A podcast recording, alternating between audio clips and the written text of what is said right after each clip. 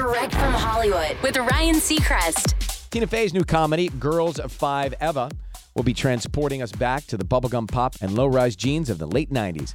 As it tells the tale of a washed up one hit wonder girl group from that era who reunite in present day for one last crack at fame. And to help properly capture the magic of that era, the show's brought on as somebody who knows a thing or two about the 90s, Vanessa Williams. She's playing a music manager high up in the music business, and the women of Girls5Eva make it their mission to impress her enough to get representation.